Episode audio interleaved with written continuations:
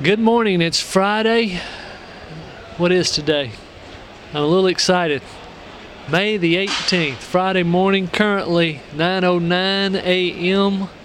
local Dayton, Ohio time, and we're here live broadcasting from the Dayton Hamvention International. This is the entrance, uh, East Hall exhibit entrance. We're going to go in first to take a look around at uh, all the expensive exhibitor exhibits. You can see behind me, it's one of the many displays. We'll take you around, we'll show you some of the more interesting sites here at Dayton.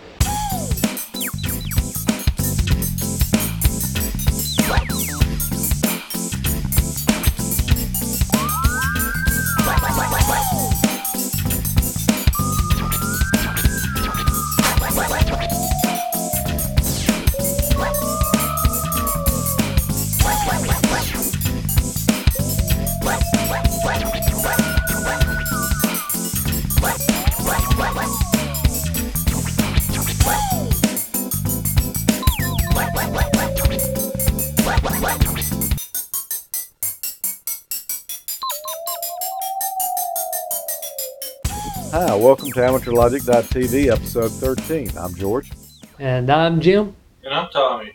and we'd like to introduce our new friend from down under. Hi, I'm Peter. Jim and uh, Tommy have just been to Dayton. And uh, how do y'all like that trip, boys? And it was a lot of fun. That thing was so huge, it's just unbelievable. It really is overwhelming. Yeah, I wish I could have made it, but I was not properly funded for such a venture this year. Yeah, we, we only stayed two full days, and we did not see everything in the two days. And Peter's just been to a ham fest himself, right, Peter? That's right, I've been to the Moorabbin and Districts Radio Club Hamfest uh, here in Melbourne, in Australia, and it's the largest hamfest uh, in, in Victoria. Uh, there's a larger one up in New South Wales uh, uh, uh, called the uh, Wyong uh, Hamfest, which I hope to go to one day.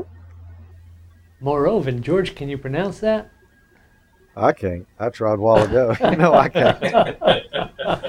Okay, yeah, well, so we've got Hamfest coverage from around the world, literally. Yeah, Absolutely. yeah, he brought us back some footage from there, and we're going to enjoy looking at that here in a little bit. So, uh, Jim, what did you look at when you were at Dayton? Ooh, lots of stuff, lots of stuff. Especially uh, enjoyed the big uh, vendors, uh, seeing their latest gear. You know, folks like Yaesu, ICOM, Ten-Tec, you name it, uh, L Elecraft. Uh, of course, also really enjoyed uh, walking all over the outside flea market. I think they say, George, that if you walk up and down every aisle and around the perimeter, or maybe it was just around the perimeter of the outside flea market, you will have walked seven and one half miles. Wow. Yeah, Wow. I feel like I walked at least seven miles. They told us before we went you can't see it all, and I didn't believe them, but now I do. Wow. Well, I had no idea. You know, I've never been there, and I plan to make it one day. But like I say, I would need proper funding for such a venture because I couldn't come back home empty-handed. You would you would not have come home empty handed. Whether you had the funds or not, right, Tom? Absolutely. Yeah, well, let's look, look at a little of that footage, Jim. Okay, here we go. Here we are in Dayton. Carry you around on a little tour. This is the Yaesu exhibit.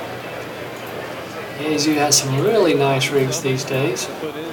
Here's the 897D. Tommy's admiring it. It's on a table with an 817 portable QRP rig. I'd like one of those. And the 857D there to the right being admired from uh, the rear by some gentleman. And behind that, a pretty nice antenna, uh, the ATAS 120. Is that right? Uh, Tommy liked that one so much he took it home with him. And over here, Yaesu's new rig, the FT450, if I remember the model number correctly. Cute little rig, small enough to be portable, big enough to be a base. Only one antenna jack on the rear, but a direct connect serial port. Only one antenna jack. And a nice hefty power wire. Here's the Granddaddy FT9000.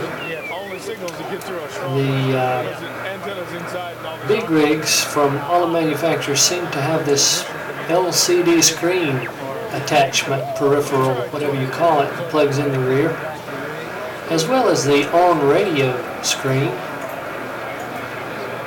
This rig is, of course, in the neighborhood of $10,000. Nice looking mic. Ah, yes, the Tech booth. One of my favorite places at Dayton. Starting off the tour here with a Titan amplifier, high power antenna tuner, the Centurion amplifier. Ten-Tec had them all there, as well as some Dayton specials, used Orion transceivers.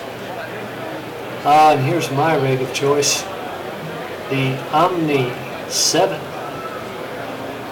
networkable rig. Plug your Ethernet cable right into the back and operate the rig from anywhere across the internet or your local network.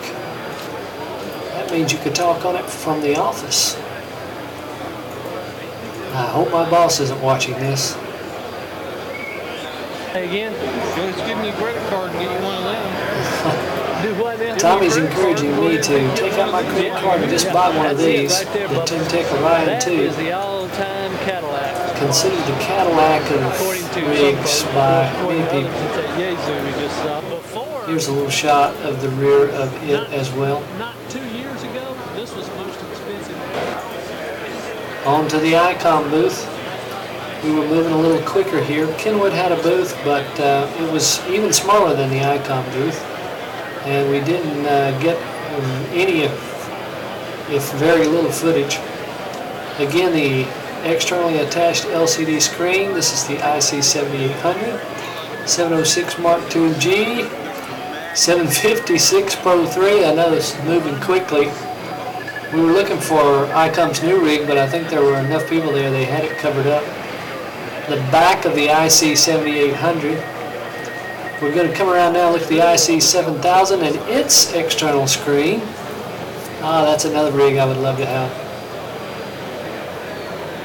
And finally, on to Elecraft's booth, a very popular place at Dayton since their introduction of their new HF and 6 meter rig, the K3. Here's designer owner Wayne Burdick. The basic radio is 10 watts, but or you can buy it as a 100 watt model, or you can buy 10 watts and upgrade to 100 watts anytime. Sure.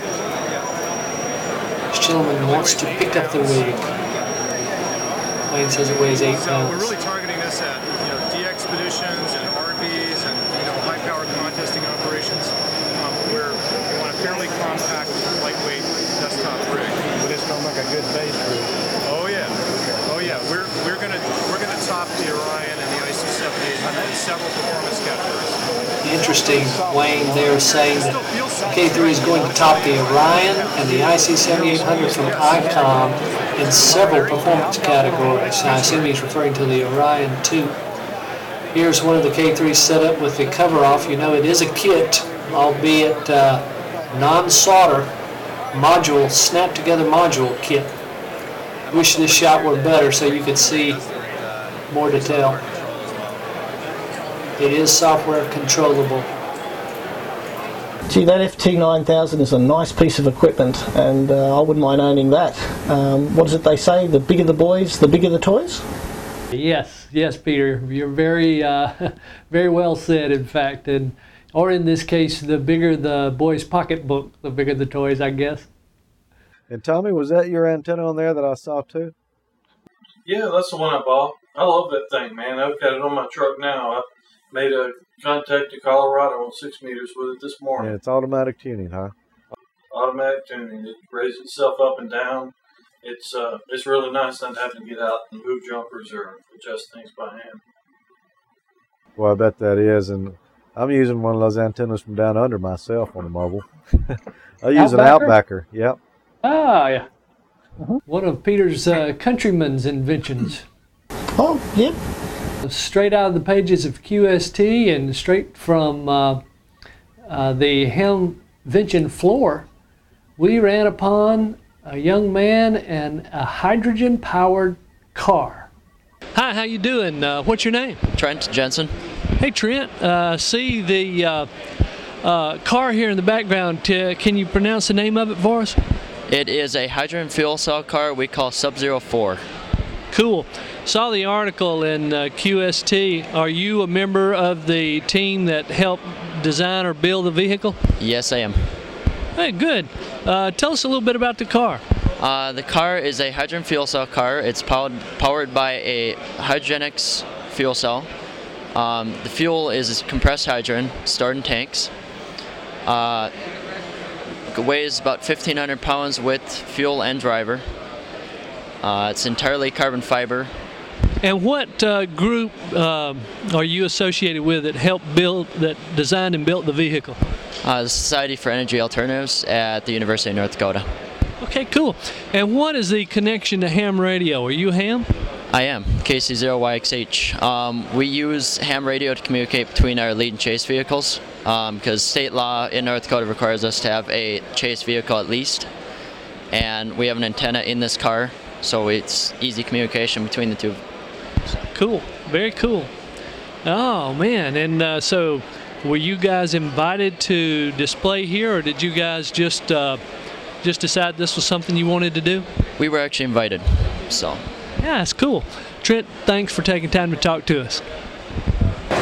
Hi, we're here talking with Scott Robbins of Ten-Tec. How's it going, bud? It's going good. Am, am I correct in assuming that, uh, not assuming, in recalling that you were uh, a competitor in this past year's uh, ARRL CW Worldwide competition? Yeah, that's correct. From Canada.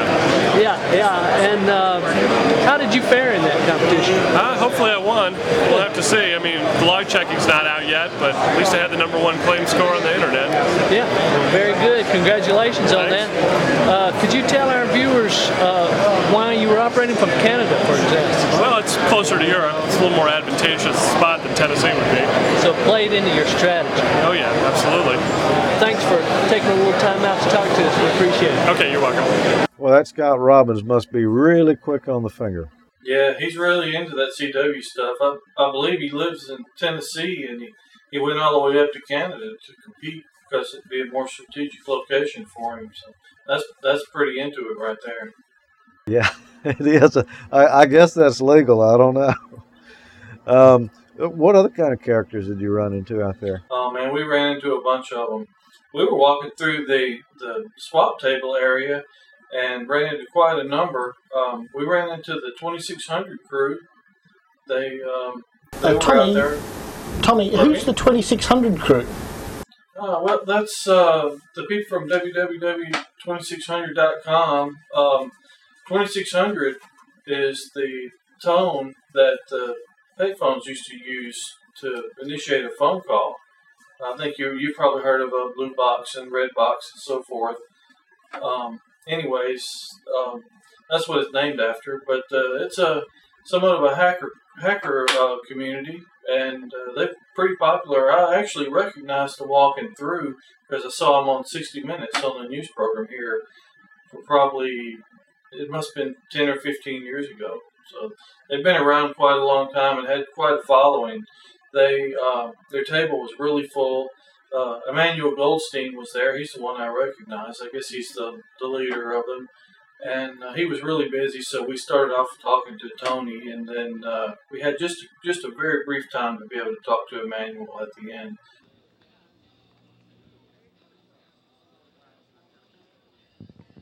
Hey, it's Tommy. We're still still out here at the uh, Dayton Hamvention. We ran into some pretty famous uh, figures. Uh, we ran into the the uh, 2600 crew. Uh, can you tell us your name? Uh, I'm uh, Tony. Tony. What are you guys doing, Tony? Um, well, I mean, well, here at Hamvention, uh, you know, obviously uh, peddling our, our wares of uh, 2,600, you know, goods uh, and merchandise. You know, selling our magazines, our hats, clothes, our DVDs. Uh, we have uh, all, all of our DVDs from all of our panels at our conference, which is a biannual conference that we hold in New York City at the Hotel Pennsylvania called Hackers on Planet Earth or Hope. Um, you know, we're just uh, hanging out here and selling stuff, talking to people. You know, meeting uh, all kinds of, you know, all, all kinds of people that are interested in, the, you know, the technology scene, and it's it's great. Uh, you know, I, I love doing this. So. Yeah, it looks like you guys got quite the turnout here. Yeah, It's no, a- we, we, we do uh, we have a, a, a really good following, and I did it's it's it's really a great thing, and I, I love seeing that there's people that are actually out there reading it, and and uh, you know, you know, just over.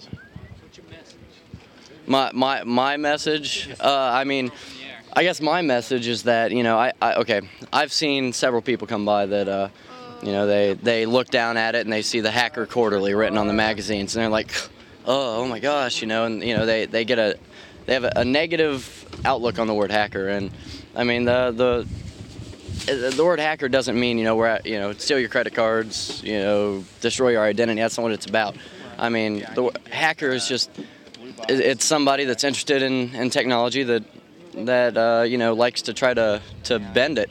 Um, you know, my when people ask me what a hacker is, you know, I tell them a hacker is somebody that likes to, for example, take a piece of technology, uh, change, you know, what it is to make it do something that it was not intended to do.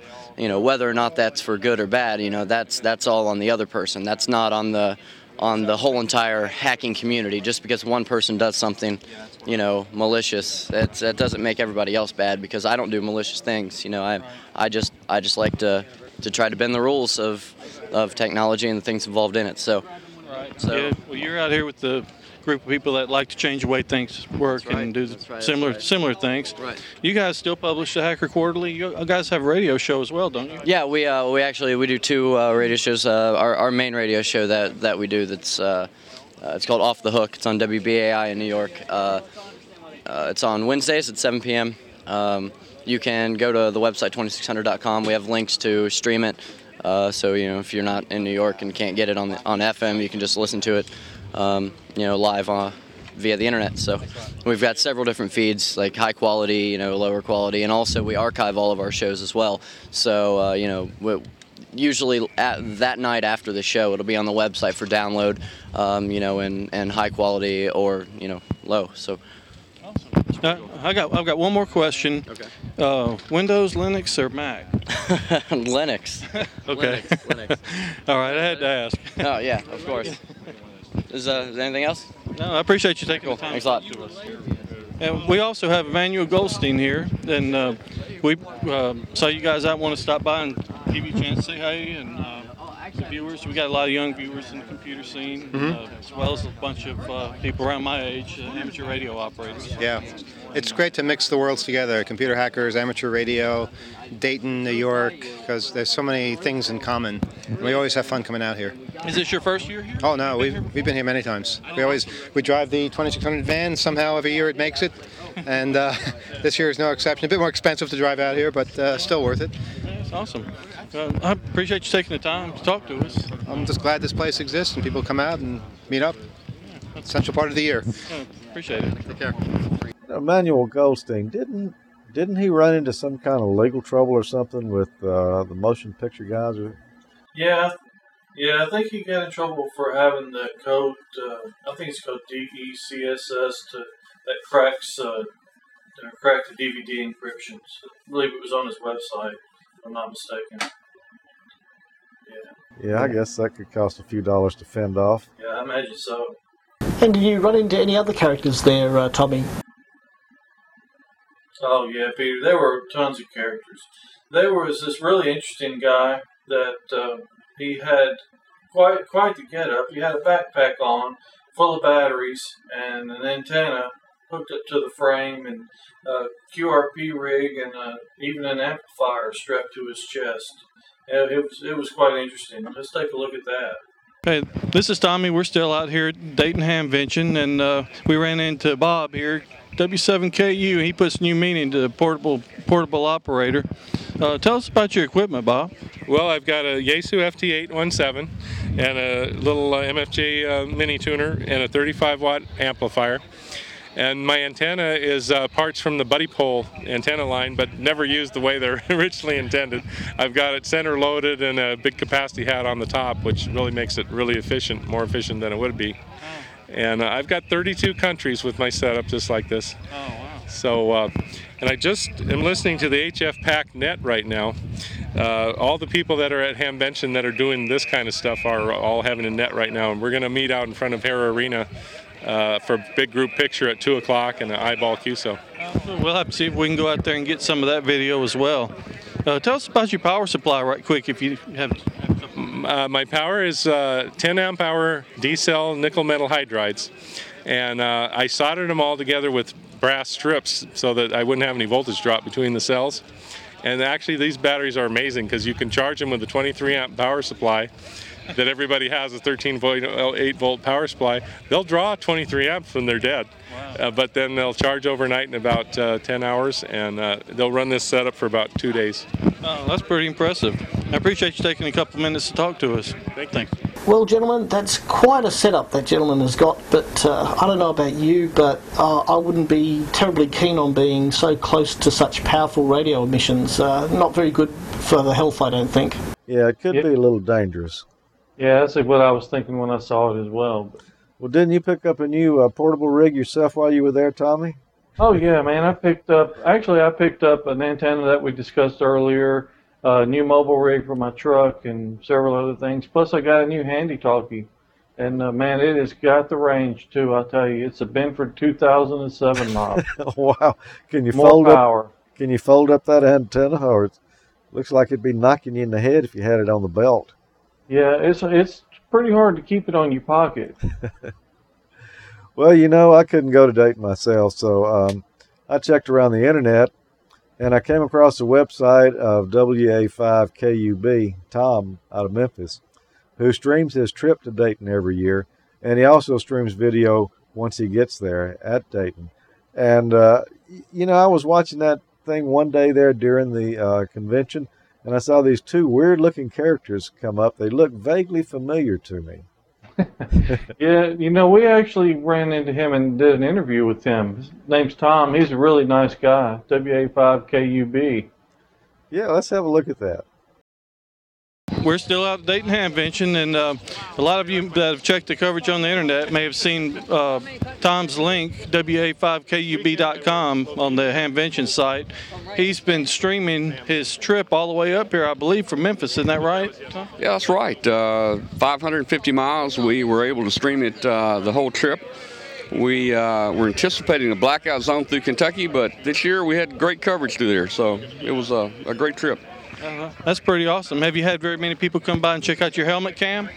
You know, there's a lot of people uh, come by and they want to meet us and say hello. We go in restaurants at night and say, hey, we know you guys. In fact, uh, somebody recognized Bruce the other day. Uh, says, hey, I know you. You're Bruce. You're the guy in the car. So a lot of people have been watching us uh, last couple days and, and uh, know who we are.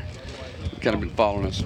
Oh, that's pretty cool. Uh, our other guy that does the show with us, George, he's been checking it out pretty often at home. He wasn't able to make it out here this year. Uh, how many years have you been out here doing this? Well, this is my 28th year to come to Dayton, 28 straight years to come to Dayton, but we've only been streaming video about five years. This is our fifth year.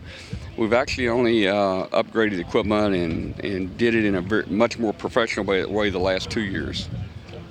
Oh, that's pretty. Yeah. What, what? Can you tell us about the equipment and what you're using for connectivity here? Yeah, we're using uh, the uh, wireless service that you can get at about any provider like Sprint or, or Verizon. It's the uh, EVDO um, uh, type coverage. It's uh, actually CD, CDMA. It's like uh, I think 1800 to 1900 megasockets. It's a little different than cell phone, but you know it kind of rides along with the cell towers. It's not not exactly cell phone, so it is a different type service. But we uh, we take uh, our stream from uh, our encoder here on the laptop. We send it back to a server that we have in Miami, and then that server is on the internet. And then we have a much larger connection to the internet, so we can serve uh, a lot more people. And uh, we've had people in uh, probably 100 to 120 countries that have uh, tuned in and watched us and chatted with us uh, on, on this particular uh, trip that we've made. Will the will the archives of your uh, video files here be on the on the site to view later, or some pictures, or how will that work? Anything you can see at a later time? Yeah, we'll we'll put. Uh, we always have still pictures. Uh, I I, I kind of feel we have one of the largest collections of Dayton Hamvention pictures on the internet. We've got about five or six years now. We put about 100 pictures every year, or maybe 150 pictures. Uh, each year uh, on on our website. We will put still pictures on here this year, our, and we'll also probably be running a slideshow of still pictures on our website. And uh, we'll have some archiving uh, that we'll probably run. Uh, I just uh, got off the roof a few minutes ago. We were up there and we were able to get a bird's eye view of the place. We archived all that, so we'll be able to show that on the internet too. Awesome. I look forward to seeing that. Well, uh, anyway, I appreciate you taking the time to talk to us, and hopefully we'll see you out here again next year. Well, you're welcome. Thank you very much for coming by. Thank you. Tom, he was a pretty nice guy. You know, he's pretty well a fixture there at Dayton. Everyone knows about him. He uh, that's not the only Hamfest he goes to. He he'll be at the uh, one in Huntsville, Alabama coming up. He he makes the rounds, goes to to pretty much all of the big ones. Yeah, you know, I was really glad to find that. Even though I couldn't be at Dayton, it gave me a, a little bit of a connection to it because I could watch the video there and see people coming by, and uh, you know, gave me a, little feel of uh, camaraderie with the folks who actually were able to attend it. And uh, it was real interesting watching his, his webcam streaming live there, and because there was also a little chat room beside it, and you could see. You know, all of us who were sitting at home commenting on the big bellies walking by the cameras because there were quite a few.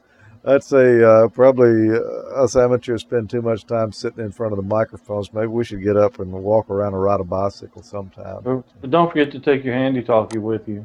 Yeah, but anyway, uh, Tom, thank you. That that was really great. Uh, and anyone interested, go check out WA5KUB. He's got some other videos there you might like to see as well. Well, uh, well, gentlemen, uh, down under we also have uh, hamventions. Uh, not quite as big, but uh, certainly plenty of interesting junk to go by. And I actually got some footage from a recent Moorabbin and Districts Radio Club hamvention. So how'd you like to have a look at that? I think we would all like to have a look at that. Sounds great. Hi, I'm Peter, VK3PB, and welcome from Melbourne, Australia. I'm located today at the Brentwood Secondary College here in Melbourne on a very fine, warm autumn morning. And uh, today's the day of the Moorabbin District's Radio Club Hamfest. This apparently is one of the biggest hamfests here in Victoria, and it's one that I haven't been to before, but it should be worth checking out. So let's go have a look on the tables.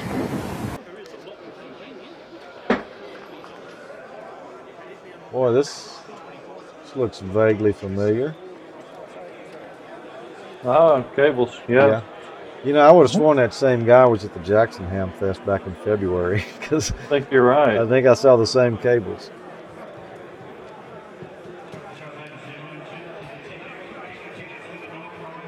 And you've also always got a good selection of two-way gear there. You, you can see that commercial stuff that shows up at the Ham Fest a lot. Yeah. That looks like a table full of good stuff right there. Yeah, Wireless Institute of Australia. That's like uh, your ARRL. Oh, okay. See, Icom was there, or someone had Icom gear.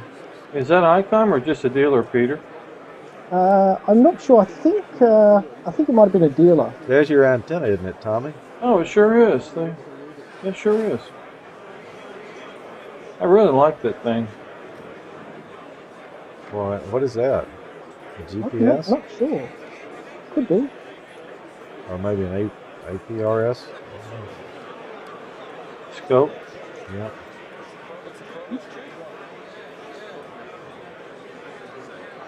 Few books. Yeah, this looks a lot like like our Hamfest, our local one here in Jackson. I mean, the, the swap tables, it's it looks almost identical. There's a lot of tubes. Yeah, it looks pretty much like the, the ones up here too. Yeah, Missouri. Yep. Yeah, the only one that I've really so far been that's really different is Now the look Dayton. at that. You see that? That is an old Radio Shack communications receiver. I don't remember the name on that, That- but that's Jim the and same I. one I had. You had one of those? Yeah, I had one. Those are neat.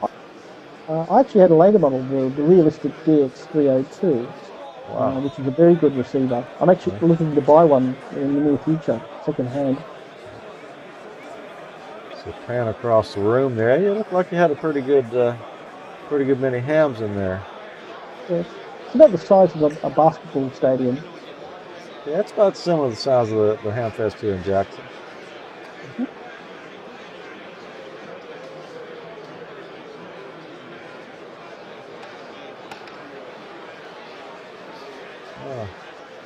More HTs. hmm That handy talkie's about the size of the one I had.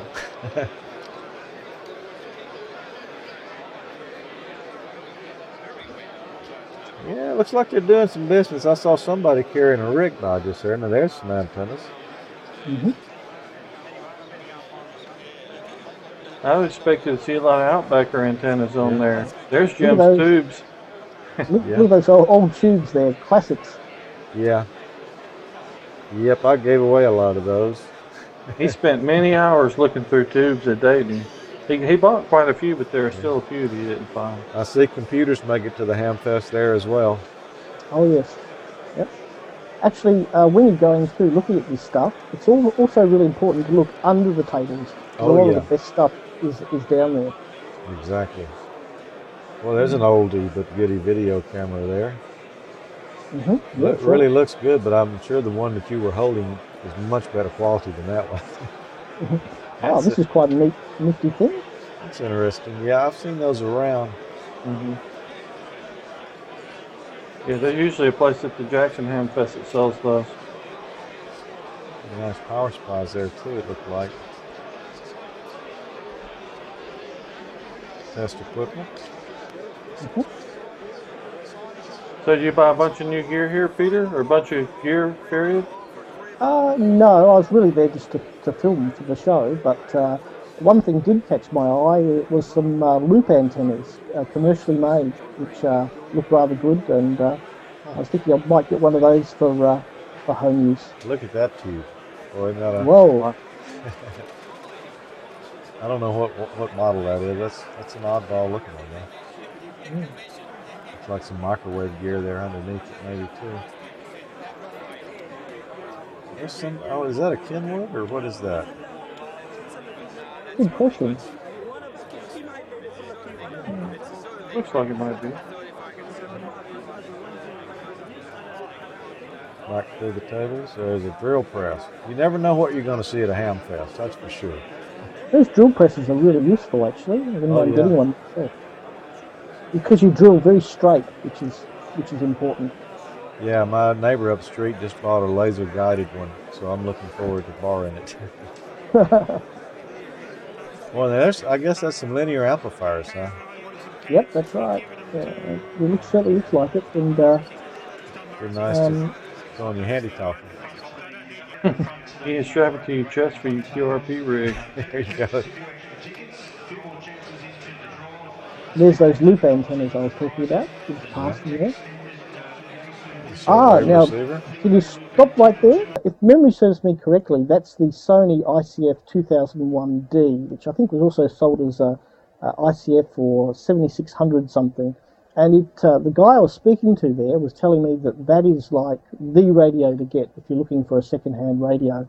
Uh, really, really good quality, high quality um, portable receiver, and uh, very good sound sele- selectivity, sensitivity, all those things. Uh, definitely one to uh, to get if you're looking for a, a good second-hand portable.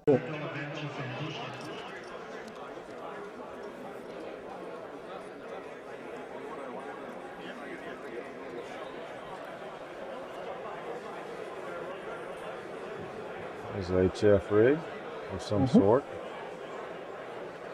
Yeah, guy's got a pretty good stuff on his table. Mm. Yeah, no doubt.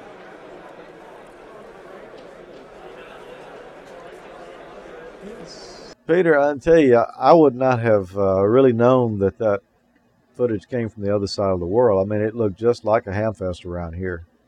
Yeah, I- I'm pretty sure that it's pretty much the same the world over.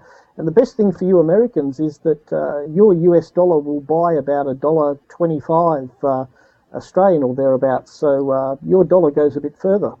Wow, so that sixty dollar amplifier I was looking at would actually be a real bargain in uh, U.S. yeah, dollars. about about forty-seven dollars Australian. Oh wow. Yeah, it's pretty. I'll neat. take one. Me too. Yeah, we should have sent some some dinero over.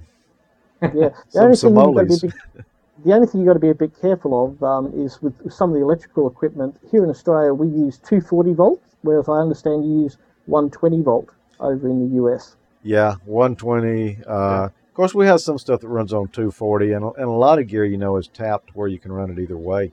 Are y'all Hmm. 50 hertz or 60 hertz down there? I think from memory it's 50 hertz, but don't quote me on that. Okay. Yeah, that's what I'm what I was thinking. I think most of the world is. We're the Yeah, I think we're the So- oddball. But we're 60 hertz, I think, because there's, you know, 60 seconds in a minute or, or something or other. It's, it's a timed uh, decision, I believe. We have one more piece of video, don't we, George?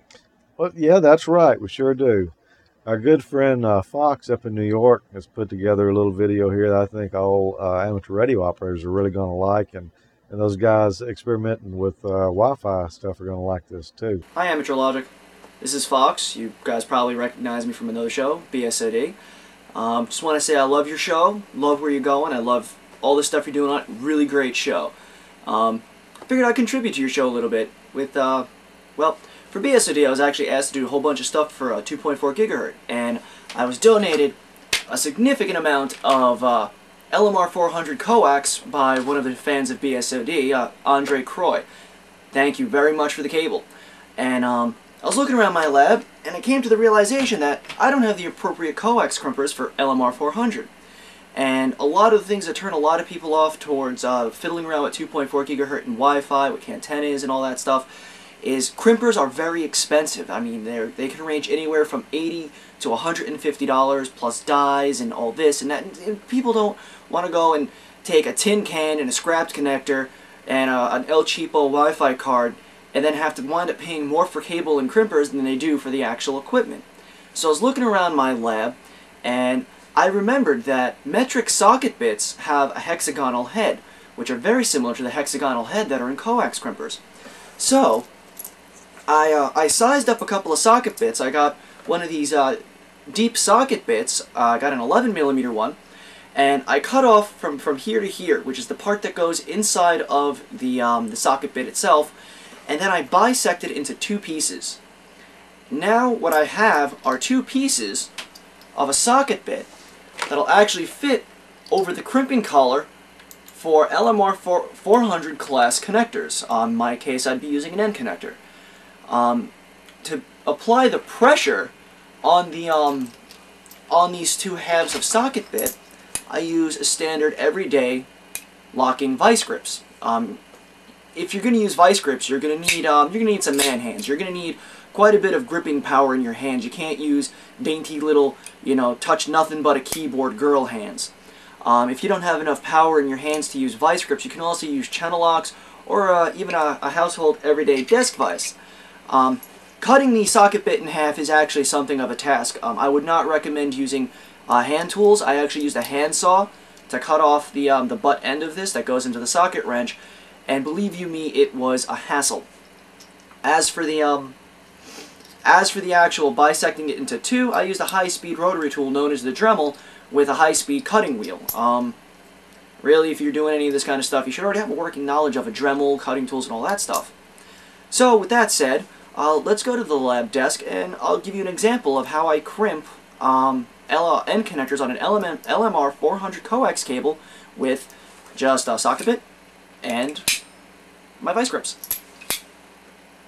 Alright, here's my desk vise. I put some LMR 400 cable inside of it just so I can keep it steady while I show you. Uh, the process of what we have to do here. Uh, some of the tools that we're going to need are, of course, our vice grips, our bisected socket bit, um, some form of needle nose pliers, some form of wire cutters. Now, um, these are standard diagonal cutters, and these are not. Um, when you're actually cutting the center conductor of the coax itself, if you use these, it'll cut the, uh, it'll make a cleaner cut. If you use standard diagonal cutters, it'll actually crush the tip of it and deform it. So when you have to put on your um, your center pin of the of the end connector, these will actually deform it. So you're gonna have to go and do a little bit of work to get it on.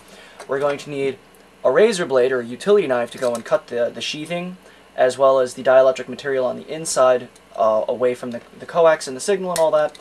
And we're going to need a soldering gun. Now this is LMR 400, so it's relatively thick. So I'll be using a, a 100 watt soldering gun and a little bit of solder.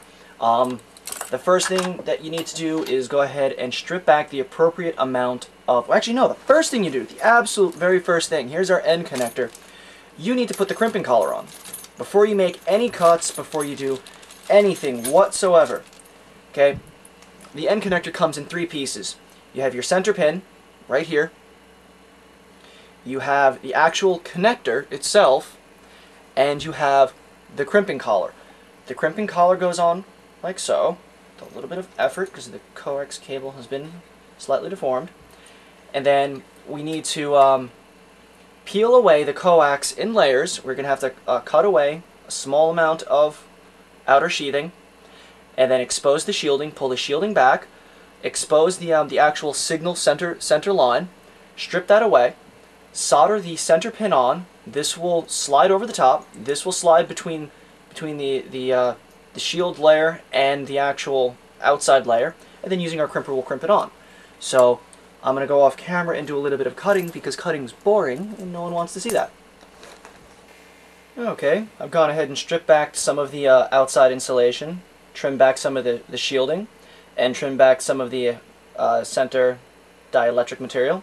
And I trimmed down the um, center conductor, so all of that will fit together. Now I'm going to use my 100 watt soldering gun, and I'm going to make sure it's nice and hot, and I'm going to put a very small thin layer of, of solder on this, on this center signal conductor so I can solder on this connector, this uh, the center pin connector. Make sure your iron is really, really hot and you don't heat up this center wire too much because this insulating uh, material inside is usually some kind of polyethylene or it doesn't like heat that much so you can actually do a, a fair bit of damage on this on uh, on coax using the wrong kind of soldering soldering utensil. So uh, this might take you a few attempts if this is the first time you're ever doing it. There we go. Center conductor soldered on. There's usually a small little hole somewhere around that uh, around on on the uh, the center conductor where you can feed in a small thin amount of solder. So you might want to keep an eye out for that. Um, once this is cooled down enough, try to cool this down as fast as possible because again the uh, center dielectric material does not like heat. We're going to take our end connector and we're going to put it on and then we're going to work our shielding back around over the, uh, the like the underneath where the collar is supposed to go. Okay, we're going to pull our collar up. Let me adjust the position of this a little bit. There we go. And we're going to pull our collar up, making sure that this connector is as far inward this way and the collar is far this way. So you want to take the two of them and meet them up together like that. So make sure this is as far down as possible. Make sure that's up as far as possible. And then we're going to go and take our uh, makeshift crimper, put one hex side on the top, one hex side on the bottom, and then we're going to take the vice grips and we're going to put a fair amount of pressure, keeping the um, socket bit as far forward as possible, but not on top of the actual connector. We only want this on top of the collar. You want to make sure you have as close as a fit. Check, double check, triple check, quadruple check. And we're going to take our vice grip, put on like so. We're going to give it one hell of a squeeze. Okay. Now what I like to do is uh, constantly increase the um, the tension you're putting on this and just constantly make the grip tighter and tighter and tighter. Actually, I think this might be a little too tight. Nope. There we go. That is, I believe, as tight as it's going to get. I like to let it sit there for a second just to let it set in, but if you're impatient, just pull it off. And lo and behold, there you go. Your nice new crimped connector. Well, enjoy everyone. And that idea for those crimpers is pretty nice. I've actually got a roll of that LMR 400 in my garage. It's rolled up hanging on the wall. It's got ends on both ends, and but it's actually too long for what I need to use it for, and I don't want to buy a pair of crimpers, so I think I'm actually going to go get a socket and make that myself. Yeah, that is pretty neat. Yeah, it's actually a great tip. Um, I, I don't use the end connectors myself, but uh, on smaller type connectors, I generally, I've generally been using the, the screw-on type, but I find that they keep falling off. So I think crimping is the way to go. Oh, it definitely is. Yeah, I, I uh, never really trusted the screw-ons myself. I always liked the crimp or solder. and crimp is generally easier. And and with a good tool like that, you know, um, the connector's going to stay on pretty good. I actually own uh, a crimper that will crimp that size of cable, but the tip was so neat, man. I'm thinking about making one myself just just for uh, the heck of it. Yeah, well, I don't have a crimper. I can guarantee you I'll be making that. Well, guys, I guess that wraps up another uh, AmateurLogic.tv. This is episode number 13. Jim, glad to have you today. Oh, yeah, it was a blast. It was a great trip. I would go again in a heartbeat. For me, that's a measure. Tommy said the same thing. Uh, yeah, we spent some money, uh, you know, a couple hundred bucks for airfare if you're going to fly or drive. It's about the same thing. And 60 70 100 dollars a night for a hotel and uh, rent a car while you're there if you fly for another 100 bucks so you're going to spend less than $500 by the time you include your food and everything but it it is a well worth it trip Yeah, he was right. I'm definitely going back next year. There's no doubt about it. Uh, unless something terrible happens, uh, I will definitely be there, and I'm probably going to take my truck. I saw some good deals on Tower, and unfortunately, they wouldn't let me tie that stuff to the top of the airplane and bring it home. yeah. I bet they wouldn't let you carry that walkie-talkie on board either, would they? no, no, they wouldn't let me take my handy talkie either. Um, Peter, it sure was good to have you on here this time. Yeah. That's been a been a pleasure. Thank you, gentlemen. Yeah, I enjoyed seeing your Hamfest video. It's uh, it's pretty amazing that how similar they are and being so far apart. Yeah, you know, uh, we met Peter, uh, I guess, uh, you know, through the show, through the, the website there and correspondence back and forth. And then we got on Echolink and uh, had several good long QSOs there. And uh, we've just kind of worked him in as part of the team here, and we appreciate him being on board. Well, it's a pleasure to be able to contribute something to the show, and uh, I think the most important thing is just to have a lot of fun, uh, and uh, I'm certainly having doing that just at the moment. and uh, hopefully, I'll be able to bring you some uh, some stuff. W- would you like to know some of the stuff that I've been working on? Yeah, exactly. What have you been into there? Well, the first thing is that this weekend, the Amateur Logic uh, TV um, logo is going into space. Uh, thanks, courtesy of JP Aerospace. Uh, they're sending uh, our logo up on um, up on a weather balloon, probably 50 to 60 miles above the Earth's surface. Wow. So uh, I should be able to bring you uh, some photos of that uh, probably in the next episode. Uh, I've also uh, just recently bought a Chinese receiver, a little shortwave receiver called the Degen DE1103, and I'm going to do a review on that. And it's a great little receiver, by the way, uh, and uh, so stay tuned for that. And uh, I'm also into amateur television a little bit, and uh, you would have, uh, I th- we think we've got some footage. Yeah, we have, do have some footage of uh, a friend of mine giving a talk about uh, amateur TV, and uh, uh, you can have a look at that in the future. Yeah, I've actually had a little uh, sneak preview of that footage myself. It's some interesting stuff. Yeah, I'd like to get into that myself. It looks like a lot of fun. Yeah. I can assure you it is.